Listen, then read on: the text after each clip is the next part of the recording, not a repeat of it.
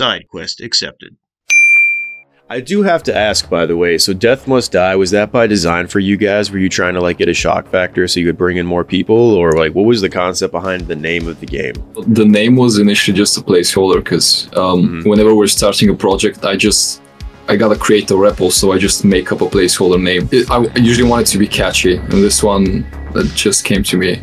And then we, when we had to set on the actual name of the game, because we were making a Steam page, mm-hmm. we kind of just didn't come up with anything better, so it kind of stuck. That's fair. I mean, it, it's it's catchy, it has a call to action, memorable. Some people don't like it, but uh, girls on you, I don't know. I was about to say, I can't imagine you wouldn't like it, because as soon as you see it, it pops out. It's like, I don't know, when I was scrolling through Steam, I mean, it was it was definitely one of the titles that like jumped out to me. I was like, oh, I gotta click on that and see what it's all about. And here we are. So, I mean, yeah, it, it definitely was, worked. It was a good choice. It was yeah. a good choice. When you guys made your Steam page, did you make it like super early or did you make it later down the road? What was your strategy there? Because, I mean, you already had uh, the game out. Fairly early, because uh, so this game is kind of in development uh, from the start of this year.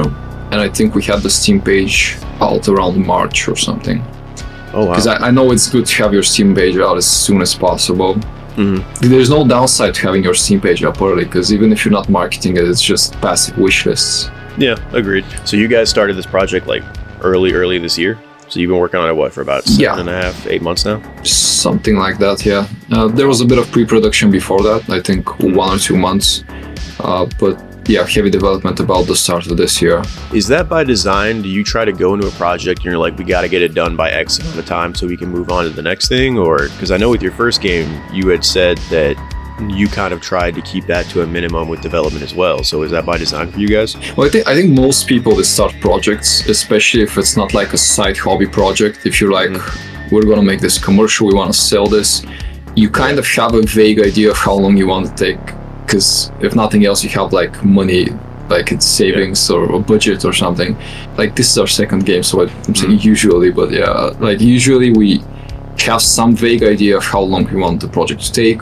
I think we're kind of strict with that because uh, we haven't worked with a publisher so far, so we kind of gotta watch ourselves that we, we don't overscope. Yeah. Uh, with the first game, we did overscope a bit, but it's like by by game development standards, it's nothing. It's like we were planning on doing it, I think, in seven, six months, and then it mm. took like nine or eight. I don't, I don't know. That is very, I mean, that's like being very strict in game development standards. Most of the time, people say like six yeah. months, and then like a year and a half there, later, they're like, well, you know, there were some things that got added on. So, I mean, yeah, that, that's that's impressive.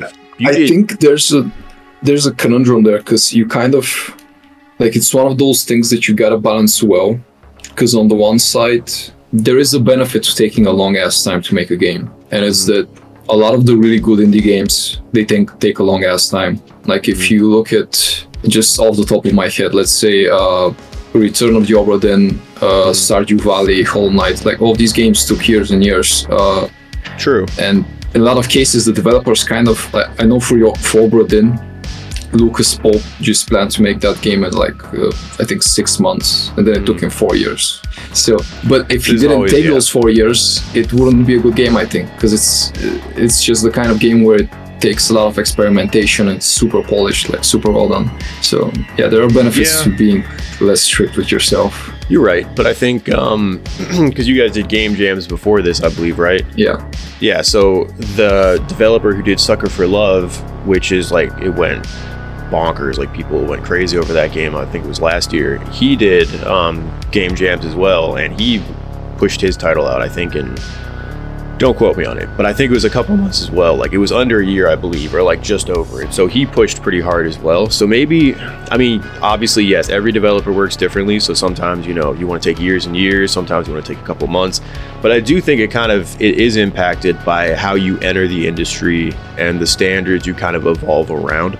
With your, if you're in a game jam, there's pressure to push something out fast. If you're in, you know, just a solo dev on your own or a small team, then maybe you're focused on like the quality and you're thinking about all these little details, and like then it starts growing and growing. So like it, I don't know, maybe different mindsets, different, you know, environments, whatever it is. But I mean, whatever it takes. Actually, to w- when you say it like that, I think mm-hmm. like my general advice uh, would be like for developers, at least for developers that would need it, is I think mm. when you're kind of new and starting out, shorter projects are strictly better. Because mm-hmm. someone who's making their first game, like a four-year project, you're going to make a lot of mistakes at the start of that project that you're going mm. to be dragging on for a long time. And I don't think you probably have that good of a game in the end, because you kind of, you get your lessons from the project, and then it's best to kind of wrap it up and move on to the next one. Mm-hmm. So m- maybe, like, you're right that, like, on the game, the good thing about a game jam is, especially when you're inexperienced, it kind of forces you to put something out. Yeah. And being strict with yourself and having a short time frame and like following it can can really help, I think, a beginner developer such, such as ourselves, right? Because I, I don't think taking like four years for our previous game will have made it that much better of a game. I think we kind of exhausted what we could do with it, took our lessons and moved on. I have to ask, so you started out with a visual novel and now you're in a roguelite. So what was the decision making there, right? Because that is a big jump. Like, there's a lot of differences between visual novels and roguelites. Was it because like visual novels were kind of in at the time, or was it just like, we want to make a game and this is the first idea that we had? What was the thought there? When we brainstorm, we kind of just have like, we, we don't really lean to towards specific genres that much. Mm-hmm. So when we were like brainstorming, I remember for the previous game, like on paper, we were taking like a boomer shooter, mm-hmm. roguelike, card game V N, tower defense, like there was, it was all over the place. So I, yeah. I don't think we kind of analyzed the market or anything. We just liked the pitch of the game, because the idea was card game plus visual novel, where we try to capture that sense of being a kid and playing Magic the Gathering in your local club. Mm, I got so it. That just sounded really nice to us, sounded like something we can do in a short time. We kind of lean towards that. We, by the way, in this case, actually, it's it's weird because we don't play that many visual novels. I've I've played like, maybe before Kamifuda, I'd played like two visual novels in my life. Yeah, yeah, yeah. Which, which was, by the way, one, so I'm in the same yeah. boat. It's that's not very good decision making on our end, because obviously if you if you're going into a genre, it's good to understand it. Like, if you're going to design something, mm-hmm. number one stop is go play as many games in that genre as you can and analyze it, right? And we kind of really underestimated what it takes to make a visual novel, because mm-hmm. like looking at it from outside, it's like, oh, it's just it's just a book and you have portraits and yeah. so on. But so much of that game's development was just like directing all the scenes, because we have like swoop, swipe animations for the characters, mm-hmm. moving out of scene, yeah. sound effects. Because like I was the guy playing in all the sound effects, and mm-hmm. I'll tell you, it takes so so much time. I didn't really do a good job. I don't think I did a good job, but I, I tried, and it took so much time.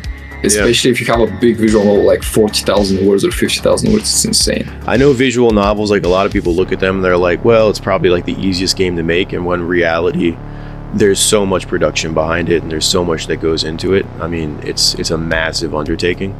And visual novels, I've always felt they have a stigma that goes along with them. So a lot of developers steer away from them because of that as well. So there's like layers on top of layers for why you would pick that specific, I guess, genre in itself. And you guys were like, just let's go for it. You know what? It's going to work out. You know? Yeah, sounds, sounds cool. Yeah. But I mean, you know, it was your first game and ultimately it led you to this project. So there's there's always a reason, right? From a technical standpoint, though, I mean, visual novel, there's not a lot of character movements. I mean, the way you approach the game engine behind that to this game, I mean, everything I would imagine is different, right? When you're moving from that to to where you are now. Like, speaking from a programmer's perspective, um, mm-hmm. like for the previous game, I would say most of my technical work wasn't in the visual novel parts. Because mm-hmm. like you said, that's more art content, directing, like sound effect work. Uh, it was the card game, because like Kamifuda is a card game plus visual novel, and the card game actually has a lot of mechanics. Yeah. Uh, a lot went into that, like A I, uh, logic for all the different conditions and so on. Mm-hmm. Took up a lot of time. And so I would say the biggest carryover into this project is old games have a lot of mechanics that kind of trigger based on conditions and so on, like stats and stuff like that. So yeah, this sort of complex system that lets you make synergies in different builds. Mm-hmm. We kind of have that in both games. So that's one thing that kind of carried over on my end uh, as a programmer. And from the art department, like this game also, uh, it's not a visual novel, but it has those Hades-like portraits, which I guess somewhat reminisce of Kamifuda. And obviously, uh, Renier, who is the character artist, is uh, using a lot of the stuff he learned from Kamifuda when he joined these portraits. Mm-hmm. But a lot of the other stuff is totally different, right? It's uh, it, it's no longer a turn-based game. Uh, it's pixel art now, which is a whole other bag of worms. Um, it's pixel art. It's a kind of a top-down viewpoint for the most part. When you're coming in from an art standpoint and then you're designing this game, its levels, its combat, like everything across the board, what are the constraints when you go into a project like that? When you want to do something this way and then you realize like maybe you can't because of those limitations with that, within that pixel art style? I'd say one, when, one benefit of the pixel art style is that it kind of makes some things easier. We're a very art-heavy team. We have, like there's three of us and I'm the programmer and there are two artists. So when you use pixel art, it's like an easier way to sort of make the game more consistent visually, right? Yeah. Because when you have different artists drawing, if you're like using a more traditional line art style, it's a bit more difficult because you have more freedom in the shapes and so on. So that's one thing that makes it easier. Outside of that, the isometric view definitely does land some constraints, and I feel it like, especially in the environments, uh, there are a lot of places where we're struggling with like how how to, like if we want to have solid objects and the characters gotta move behind them, like how do we conceal that? Mm, like how how do we make it so it doesn't look annoying? And uh, another thing is that like the artist who is doing the environments, he's really fucking good. Like his stuff is amazing, mm-hmm. but it's kind of hard to do like these super amazing like money shot pieces when you're isometric. Like we have some really nice environments, but if this was, let's say, a two D Metroidvania, then yeah. you can always have the background, which is like super nice. You can draw yeah. anything you want there. But in isometric, you gotta think about the camera, what's obstructing the view, and how you can lay things out. And we had to do a lot of redos because of that, like the the lobby in the game, uh, where you spend a lot of your time. Uh, this is actually a second version of it because the first version had a lot of visual obstructions and it wasn't clear where you're supposed to go. Uh, so yeah, there, there are some problems, there are some advantages. All three of you having that art background, I would imagine it's kind of hard to take a step back and focus more on like the mechanics and the gameplay than just like making something that's visually beautiful and like that that you can really enjoy visually as you're playing it. That's got to be a little bit of a learning curve for you guys just to watch it kind of unfold in a different, yeah. I guess, artistic style. As a programmer, it drives me insane at times because it's always like, like you do something and then they're like, mm. but this is like two pixels offset. I mean, it doesn't look good. Yeah. We gotta add this. And it, so much time goes into the details. Like mm. you wouldn't imagine. Like if it was up to me, most of the stuff I just leave it like first thing I plugged in. But in the end, the game is better for it. Like it, I, I think the artist did a really good job. It looks amazing. Um, I, I love how it looks. It just it, a lot of work goes into that. So you're in. You're on the programming side of things. This is a. It's a horde-based combat game for the most part, I would imagine, right? Yeah. Okay, so when you're creating hordes and they're all like just rushing at your, your main character, there's gotta be there's gotta be a lot you gotta think about from a programming standpoint where you're trying to balance everything out, you're trying not to overwhelm the player, you're trying to make sure that your N P Cs are like in a relatively, they're not too easy, but they're not too hard. I mean, there's a lot that has to go into that. So walk me through how you approach the, the combat in this game from a programming standpoint and from a player standpoint. That's one of the things that we kind of struggle with design-wise. Okay, so from a programming standpoint, obviously, like one big issue is crowd movement and obviously performance, because I know it's a two D game, but we're trying to target very low-end machines as well. And mm. when you have like several hundred enemies moving around, I don't want to have some kind of super complex A I behavior every tick there, right? Because it's it would be insane. And from a design standpoint, uh, it's kind of really hard to balance, as you say, because it's if there are too many enemies on screen, then you can't focus on the behavior of the individual enemy. So it's the basis of the genre that we started from. Mm-hmm. We're kind of somewhat shifting away from it, where we're we have more active enemies, we have enemies with different behaviors, and we've we've made the player uh, more maneuverable. He has dashes, he has attacks, and so on. But we're still kind of struggling with finding the balance, where we do want that sense of cleaning up a horde of enemies, where you're like wiping them out, killing a ton of them, like, mm. and you're in the sort of cathartic state where you're just brain off killing a shit ton of enemies. But yeah, yeah, we don't want it to be super mindless, so we're trying to sort of alternate where one wave is like more enemies, they're kind of weak, but then the next mm. one you gotta find against a few stronger enemies. One thing that works is where we have elite enemies which have the complex behaviors, yeah. and they're like sort of focal points for the player, right? And everything else is just super basic, easy to kill, low level enemies that you kind of just clean up. Have you ever like gotten to a point in the game where you made this horde and they're all coming at your character and all of a sudden you realize, oh shit, we made these guys way too strong and they can't get past them? Is that something you guys run into a lot or um, no? Yeah, like the, the balance goes over the place all the time. Like some of some of the things, because we have a demo right now. Yeah, we've had it since Steam Fest, the Steam Next Fest. Some of the things in there which people are still complaining are too hard. They used to be like ten times harder. It was insane. Like, cause and this is this is a complaint we had with our previous game as well. Mm-hmm. Usually Renier does the balance, and he yeah. always balances it super hard. Like it's almost That's impossible. Insane. Like. I don't think I, I could have beaten Kamifuda without him helping me. Yeah, it's it's still it's still it's still so hard. Yeah, it's still super. There's still reviews in the Kamifuda like uh, Steam page, people complaining about how hard it is. Mm-hmm. And this game, we're trying to be a bit more reasonable, but still usually the default is like Renier tries to do something that he thinks is reasonable, and it's like impossible for mortal okay. beings, and then we nerf it into oblivion I for the it. final version. But that's like a trend with indie games, I feel, because most indie games traditionally they are played by like hardcore gamers, and then as indie games have become more, I don't know, accessible, casual gamers get into it, and then a lot of people feel that are more casual, they're like, well, this is really, really hard, when in reality it's kind of, I'm not going to say is is typical for the genre, but it's something that is widely like known by people who play a lot of indie games. They're like, because it's not like a triple A game where it's super market driven, where you yeah. have people analyzing, oh, this is too hard for everyone, just remove everything. But it, you ma- you kind of you have people who play games making games, so it's it's you kind of lean towards that. Exactly, yeah. I mean, and plus yeah. for you, I mean, it's a roguelite. If it's too easy, then you're just like cakewalking through it, and then all of a sudden it gets boring. So I mean, it's kind of like it's by necessity almost. Yeah. And, and, and that's why we have all these difficulty adjustment mechanics, right? That's mm-hmm. the cool thing about roguelites, is you have systems that let you progress outside of the, the runs themselves that adjust your difficulty. That, that's probably one reason why roguelites are so popular as well, because it's it's a self-adjusting thing. It's super addictive, and it you eventually get better no matter what you do, because you're grinding. I feel like a lot of people don't realize that, that it does self-adjust as you move and progress through the game. So but that's game- the difference between roguelike and roguelites, right? Because roguelikes have no out-of-game progression. It's just yeah. hardcore. You get one life, do what you then will. Done.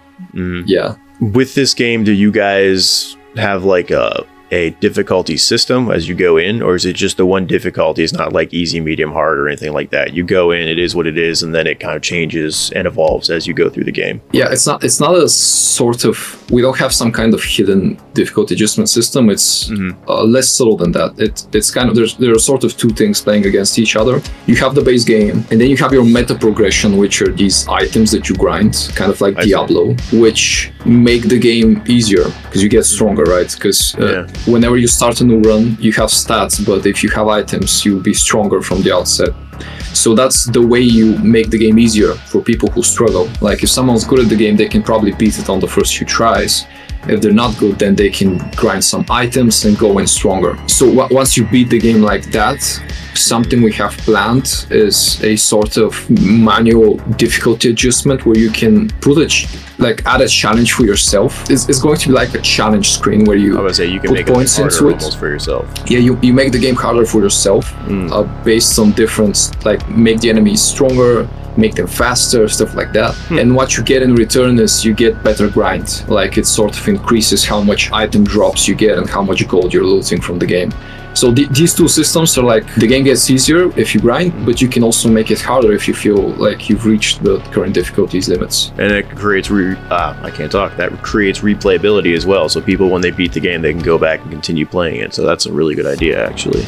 Hades has something similar. That's our main inspiration, I'd say, for the darkness system, like the the difficult. A, a lot a lot of games have something similar. A lot of roguelites eventually run into this because people beat it and they're like, we want more, we want it's too easy, give us more. So yeah, we're yeah. giving it to them. So with this game, it's your second game. Your first game, when it released, can you talk about kind of learning from that game's release, how well that game did, and then moving those lessons into this one as you're getting closer to your release date? I, we definitely learned a lot, a lot marketing-wise, in that some genres just sell better, and some games are just a bit too niche. Because our previous game, it kind of combines two genres, but it doesn't combine them in a way that's very compelling for a lot of people. Because like a lot of visual novel players, they just want to read, mm. and a lot of card game players, they just want to play the card game. I see. And those two don't mesh that well in Kamifuda. So, and the fact that like both of those genres, I guess, like the way we combine them kind of leads to a sort of niche audience. So for the previous game, we really tried to market it hard. Yeah. We were posting all the time, like Reddit threads, Twitter, so on. And by the end of it, we didn't have that many wish lists. Like mm. I've heard it's good to have like three thousand wish lists on release, at least. Mm. Like the, it's good to have. It depends on your investment, but yeah, yeah, yeah. Like it's it's like a lower bar if you want to sell anything. That's and, and we couldn't point, even, right? yeah, we couldn't even reach that. We had like two thousand and something when we released. For this game, we haven't done any marketing at all, and the game like broke one hundred thousand wishlists just participating in the Steam Next Fest. That's wild. And I, I guess the biggest lesson is if you have a game that nobody wants to play, it doesn't matter how well you market it. It just mm-hmm. obviously marketing is important, it helps, but it's it's easy when you're an indie developer to become super invested in what you're making mm-hmm. and to be like, no, people are gonna love this, they just gotta give it a try. Yep. And that you is definitely true for some yeah. games. Yeah. Yeah. There there are some games which some games need marketing because they're like hidden gems. Like maybe the game doesn't look good or it's it really shines with the gameplay. And yeah. those kinds of games, they can get overlooked at first because they come out and nobody buys them. But if somebody does buy them, they blow up because they're actually amazing games, right? But yeah. sometimes you just have a game that's it's kind of both niche and it's kind of mediocre. And in those cases, like it doesn't matter how much marketing is sink into it, it won't really like it won't change anything. It is tough because there's so many games releasing every single week, every single day. Yeah. And you need to kind of be like right place, right time, right genre, right time. It needs to look good. It needs to feel good. Yeah. It needs to have like an impact on players when they just see it for the first time. You know, that like call to action, the wow factor, kind of like your guys' title with your game right now. You mentioned you were on Steam Next Fest with this game. You know, yeah. and that helped a lot with your with your um, with your wish lists. Was that something that you had done for your previous game and it just didn't work out, or yes, was this we like were on, it, really? Yeah, uh, we were on the Steam. Like we, we did, we did the same things we did this, with this game, but more. Like, but it didn't. Mm. Uh, fa- I mean, that's wild to me. That's fascinating. Yeah, especially especially the number. I mean, two thousand. I mean, that's that's wild. Yeah, two thousand, and then for this one we have over one hundred k, and it's like that's crazy. I. Because I, I was hoping that by the end of the fest we would have like five thousand wishlists. Like that was mm. my big hope. And then I'm like two hours like, later, wake up and we broke five thousand in a day, right? It's insane. That had to be um, a good day. Yeah.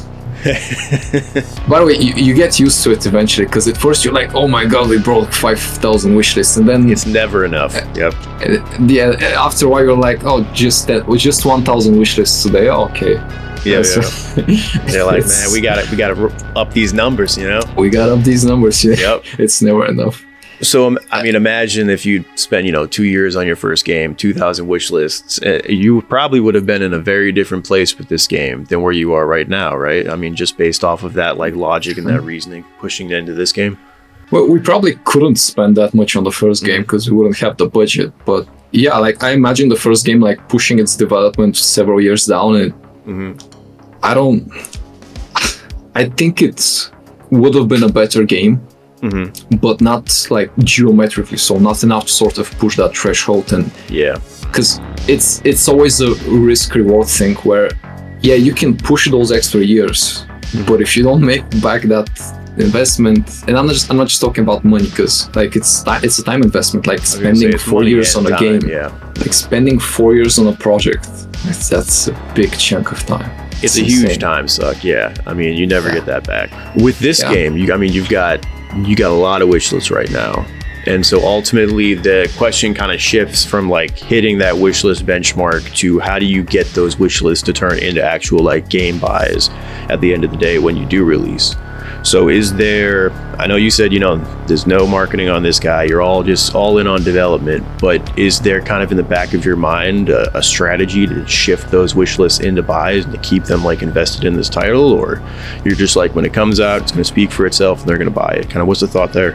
Well, yeah, that's that's always been our strategy, kind of. Mm-hmm. Uh, if the game delivers on what it promises from the demo, yeah, I think those wishes are gonna convert. Um, maybe our, our main worry right now is uh, content, because we're just three guys, and kind of expectations for what an early access game is has have shifted over the years.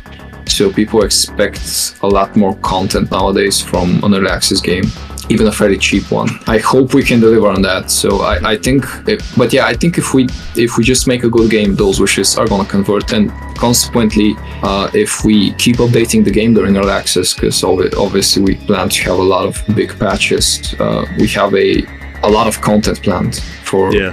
uh, early access. It is interesting because I think early access, like two three years ago, people. I don't know. I think people would have had a more severe reaction to games that release, and they they would always be like, "Oh, they're half baked. They're not finished." Like, but nowadays, I think I almost think it's an, an expectation with a lot of games and developers, because almost every game nowadays they release. I think with like C D or disc games versus digital games nowadays, that kind of like paved the path for this, where it was like.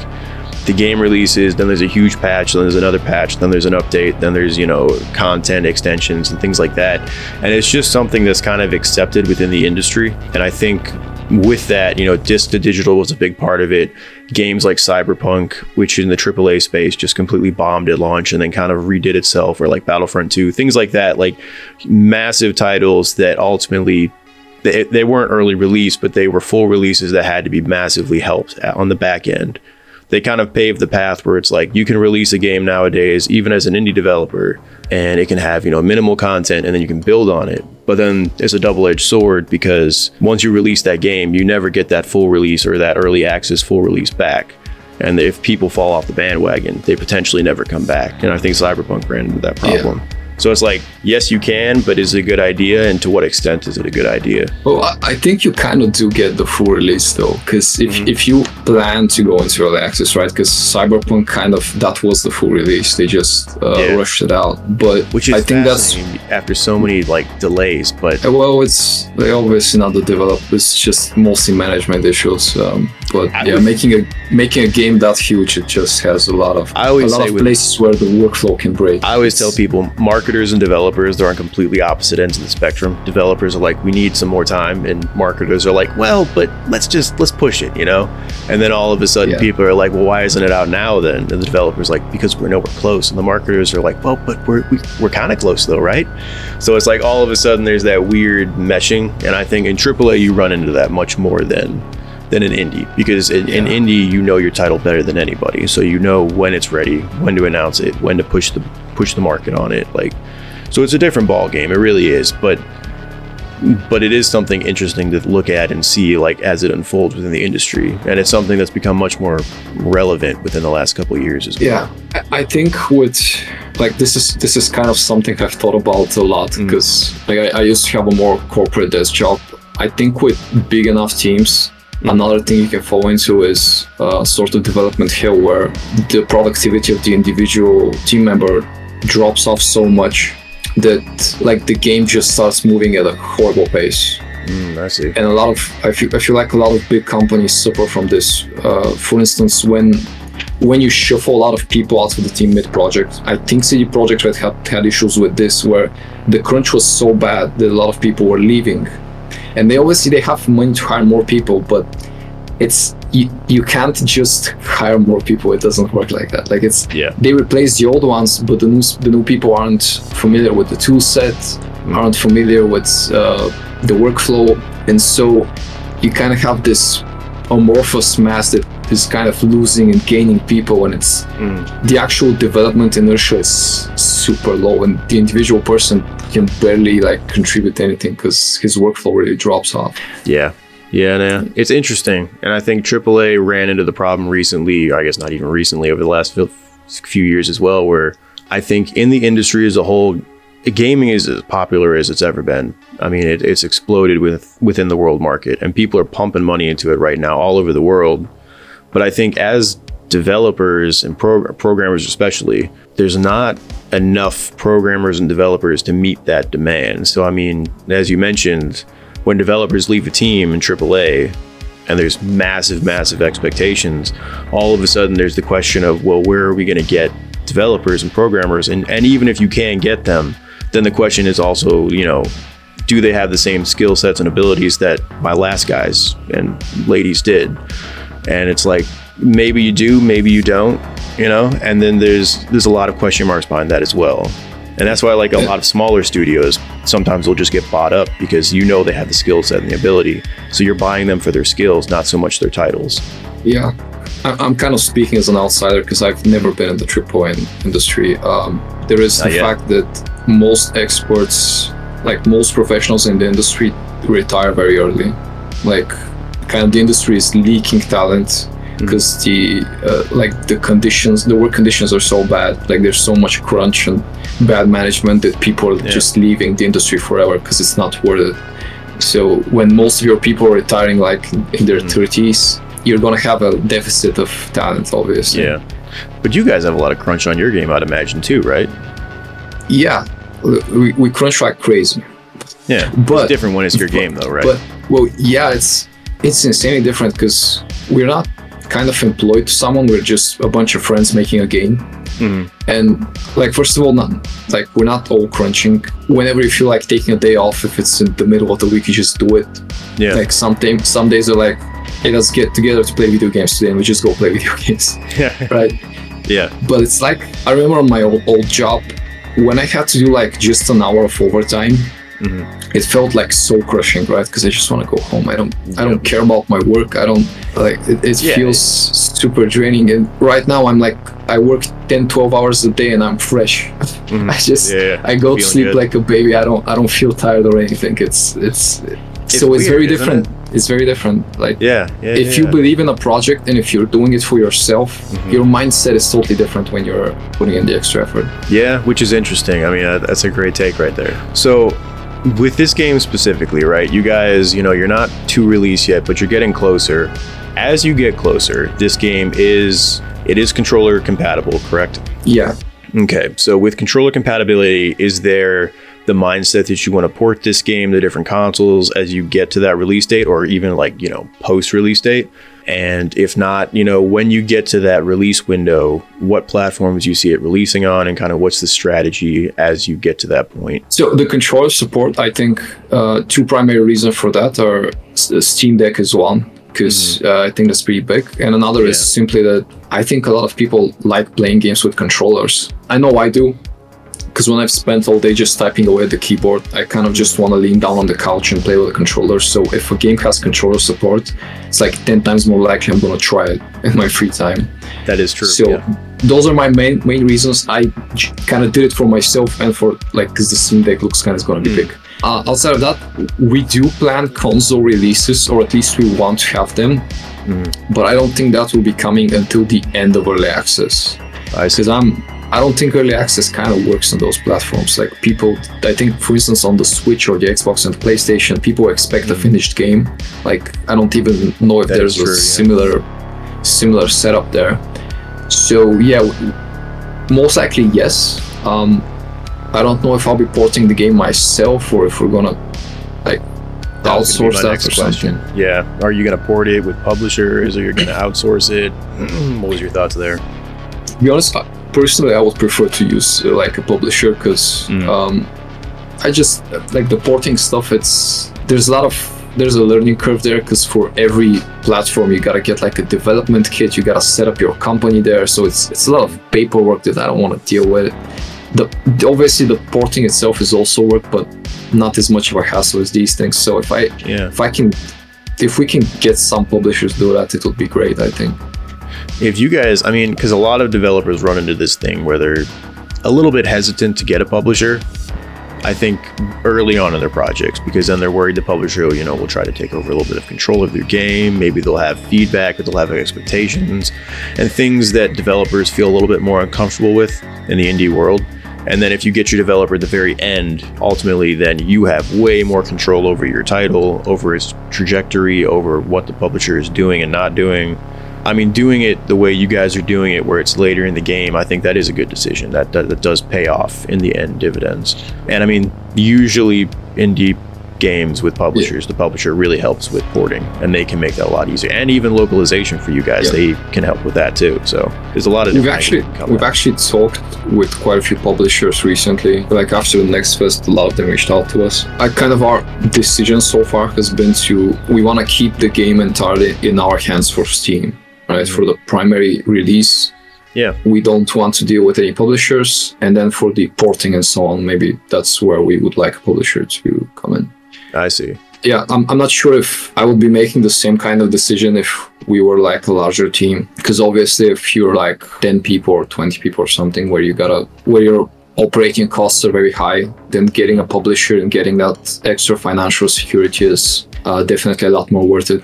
Just in our case, we're like three guys in the basement. Uh, our budget is so fucking low that it's uh, yeah, yeah it doesn't it didn't make it doesn't that much make sense a huge to us. difference yeah we, and plus we kind of planned this game to to do it on our own. We kind of yeah. set out with the idea to like scope it so we can pull it off ourselves, mm-hmm. and we just didn't feel like getting a publisher in at this point made sense. But I mean, with publishers, right, and even with that full release, talking about both of those questions kind of in tandem, releasing your game in the West versus releasing your game in the East versus releasing it even in, you know, in Europe and Central Europe, there's different strategies. There's even different like restrictions if you're going into the East that you have to think about and pay attention to, from publishing your game, the audiences you're publishing to, and even like the monetary aspect of that release. So thinking on that, what was your guys' thoughts on all of those different markets and all of the different behaviors within those markets? From our experience, like even today, most of your income is still kind of going to come from the U S. Like looking at the other markets, obviously China is uh, a very big like emerging market. Just the, the U S is so much more consumerist that they just buy so many more games that it's that is even true, though they yeah. have a smaller population. And, and another thing is, U S uh, Americans are more likely to buy the game full price because they just have more disposable income. Like people from poorer countries, mm-hmm. ourselves included, we're from Eastern Europe, from Bulgaria. Mm-hmm. So people from poorer countries usually buy games when they're discounted. Uh, this is even taking into account the regional price adjustments team. Considering all those things, America is obviously always your main source of income. And then from then on out, we kind of, we're hoping to sell the game to like as many people as possible. We we want to localize it to as many languages as possible. Already a lot of people in the community have reached out and offered uh, like to localize the game for free, which we're not okay with. Obviously, we want to yeah. pay them. So yeah, we do want to do localization. We're a small team, so that's one thing that's kind of hard to manage right now. But I think we're going to like we have the systems in place, yeah. so we definitely plan to do the localization. Uh, we're probably going to prioritize some languages that we're more familiar with to start with, and obviously bigger markets as well, but hopefully the game will be available in quite a few countries eventually. Outside of that, I know that there's a lot of selling your game to different markets. It's there's more there than just localizing, especially like places like China and so on, where like I'm I'm totally oblivious as to what kind of like streamers are popular there, what YouTubers and so on. And so I mean, they have completely different platform sets. Everything yeah. is separate. So, yeah, it's yeah. a lot of work. Um, we're going to do it at an indie level, so mm-hmm. as much as we can. Hopefully, like Steam is a global platform, so yeah. hopefully it's good enough. You'd mentioned kind of monetary adjustments throughout the world, and I think a lot of players are oblivious to that. And even the ones that know about it don't have a firm grasp on it, even me included. As you talk about something like that when you're selling a game, go into a little bit more detail on that. How does that affect y- your bottom line? I mean, as a developer, how does that kind of impact that? Uh, well, it's not like we planned for it. It's mm. Steam actually, Steam doesn't force you to do this, by the way. Mm. The, the regional price adjustment is entirely optional, but you gotta do it because people give negative reviews if you don't do it.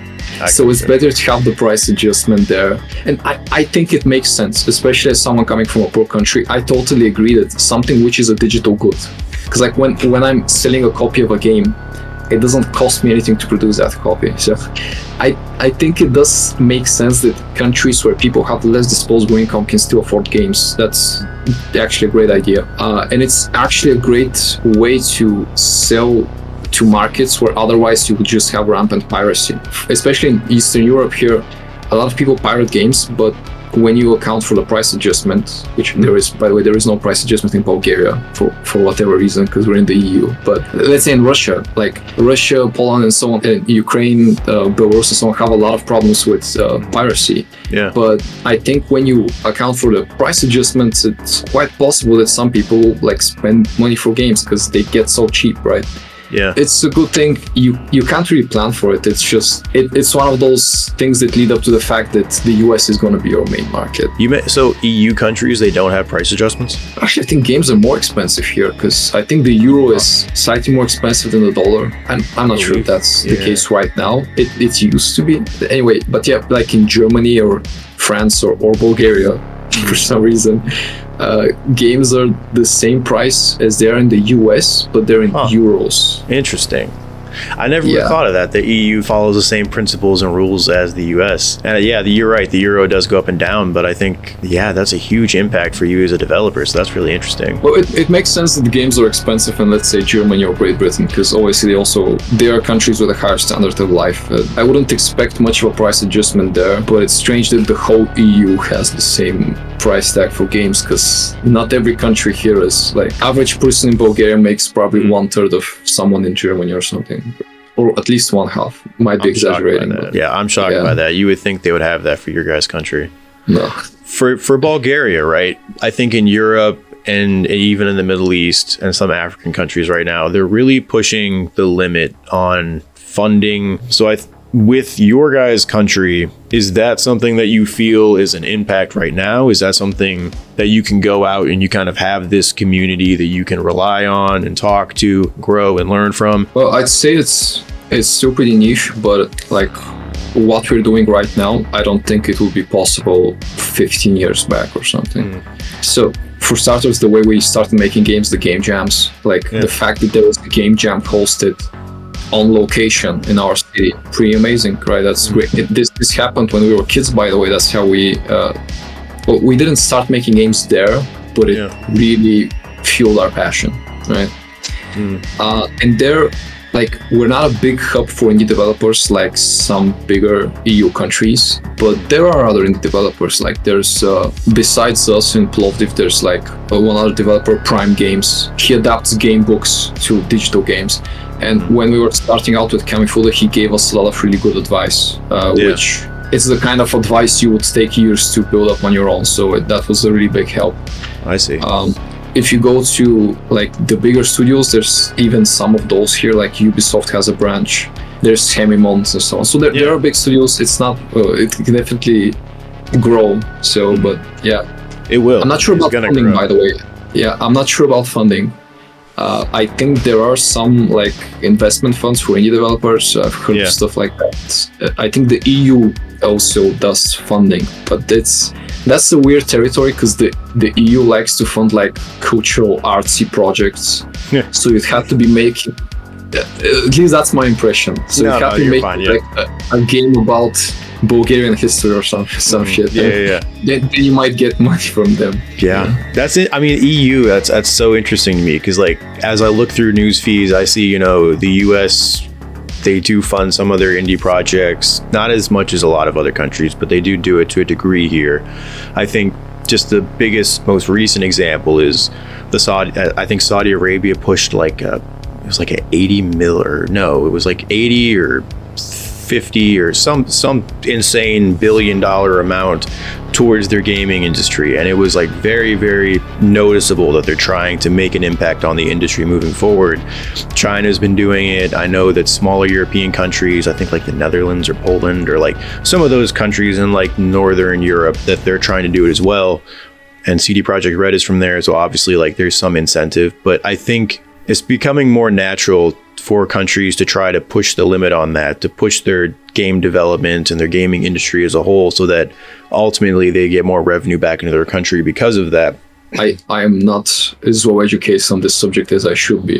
Hey, me so either. Th- there there might be this insane grant just waiting for me that I haven't explored because yeah. I don't feel about this it. stuff. Yeah, yeah. All might sudden, might check we'll it out it. after this. That's what I'm here for, right? We, we're expanding our thinking right now. Yeah.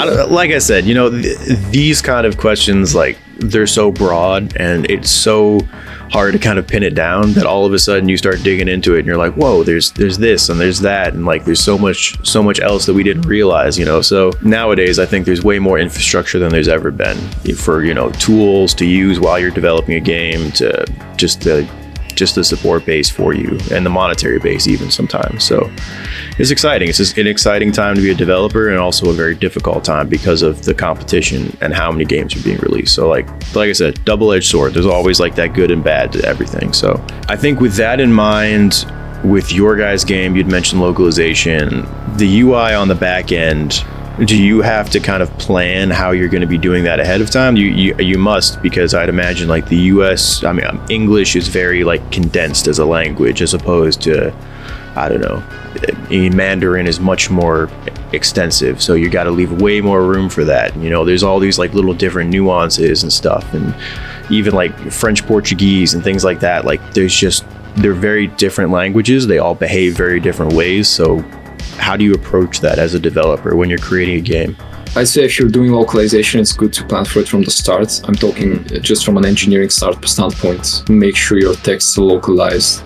Yeah. As well as any sound assets that would be replaced. It's not that you can't do it later. It's that it would be super annoying to you. Just a lot of busy work that you can save. Uh, like mm. it, it is a bit annoying during development, because every time you plug in a text, you gotta be like, look up the localization database, don't just mm. hard code it, but it's it's worth the effort up front. Outside of that, I can't say we've planned very extensively for languages that might be too different, because like mm. like I know that like Arabic is read right to left, um, so like like you said, Chinese maybe. Mm. Uh, we we might find that some texts won't fit or something like that. I think we'll just deal with it when the time comes. Um, That's fair. Best we can do. Best we can do right now, I think. Did you guys go into your game like, we're gonna try to limit the dialogue, just like so we can make localization more streamlined, especially coming from like a visual novel with so many words and so much going on? No, but we should have. Yeah. It's just some Next games game. Are so easy to localize. You just have the menu text and yeah. you're done, and and that's beautiful. It's, mm-hmm. it, when you're a developer, you don't think about this, because it's mm. you just want to make the best game possible. Yeah, but it's yeah, yeah. one of those things where like, would have been nice. Would have been nice if we just had to swap some menu text and then we had like twenty languages for free. Yeah. So, so ne- next time when you're choosing what game to make, when you're weighing in the positives and negatives of each idea, consider this. Like, how easy is it to localize? Yeah, especially nowadays, right? No, that's funny. Yeah. Um, all right, so with this game, you know, we've talked about a lot of different aspects of the industry and a little bit about this game as a whole. What should players know? Like, what's the elevator pitch for this game? What what should players know about it? What makes it different? You know, talk about that a little bit with me. The game worlds, the, the inventory system, the main character, like all those different like little things that you guys are pushing with this game. Death Must Die is a sort of bullet haven roguelite, which is very reminiscent of Diablo and Hades and so on. So we have very crisp pixel art. The game looks very nice, I think. Uh, we have some very hectic action-y gameplay, and we have a lot of grind. So mm-hmm. we're overhauling the item systems. Check, check it out. Just skim through the Steam page. I think if you, if you, if it grabs your eye, it might just be your thing. Maybe try the demo. With that in mind, I think segueing to the industry as a whole, as the industry expands, right? We have, you know, N F Ts, we have esports, which has already been relevant, but it's becoming even more relevant. You have the metaverse, you have augmented reality gaming. Like there's a lot of different things and trends going on right now that are different than they have ever been, that are more relevant than they've ever been. For you as a developer, when you look at the industry a decade from now, when you look at the industry even five years from now, what's something you see that's going to be like very impactful on developers, on players, on the industry as a whole?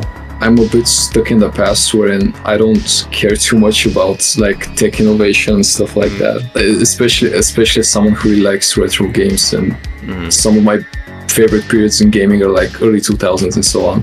Yeah. I'd say that V R, like I, I know this is crazy because V R is kind of dying off, right?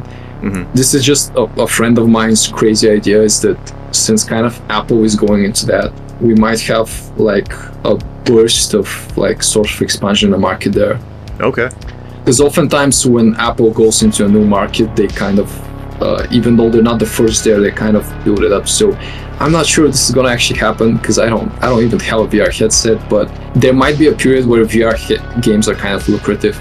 I don't really care, to be honest, because I'm still gonna be making the kind of games I like. I don't. That's uh, fair. But I guess outside of that, for indies, yeah, it will be interesting to see, because w- one thing I'm really lacking right now in the industry is I miss the middle-sized studios, right? Because there was there was a period like early two thousands and so on where you had triple A, but you had like the big studios were kind of more likely to invest in mm. mid-sized games, yeah. where you still had a budget, but you were more prone to experimenting. Mm-hmm. Whilst right now what we have is we have this big separation where you have the huge-ass triple A game, triple A games, yep. which are just super expensive, but are kind of, I think, somewhat soulless. It, feel, it feels like they're converging on one design, all of them. Zero experimentation, they're very, very corporatized. Mm-hmm. And on the other end, you have indies, which are like super creative, super innovative, but they're just like very small. There's a limit to how much you can do when you're like five guys, right?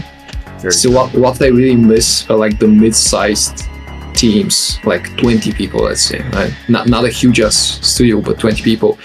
And I, I feel like this is already happening where there are more and more studios that are kind of growing out of the indie scene where they started off small, but they have they gradually have the the manpower and the, the funds to actually make bigger games. And that's my f- like favorite space, because you both have ambition and the capacity to pull through. So that's that's what I want to see from the industry, and what I'm hoping is we'll see in the coming years. It's a good take. I like that.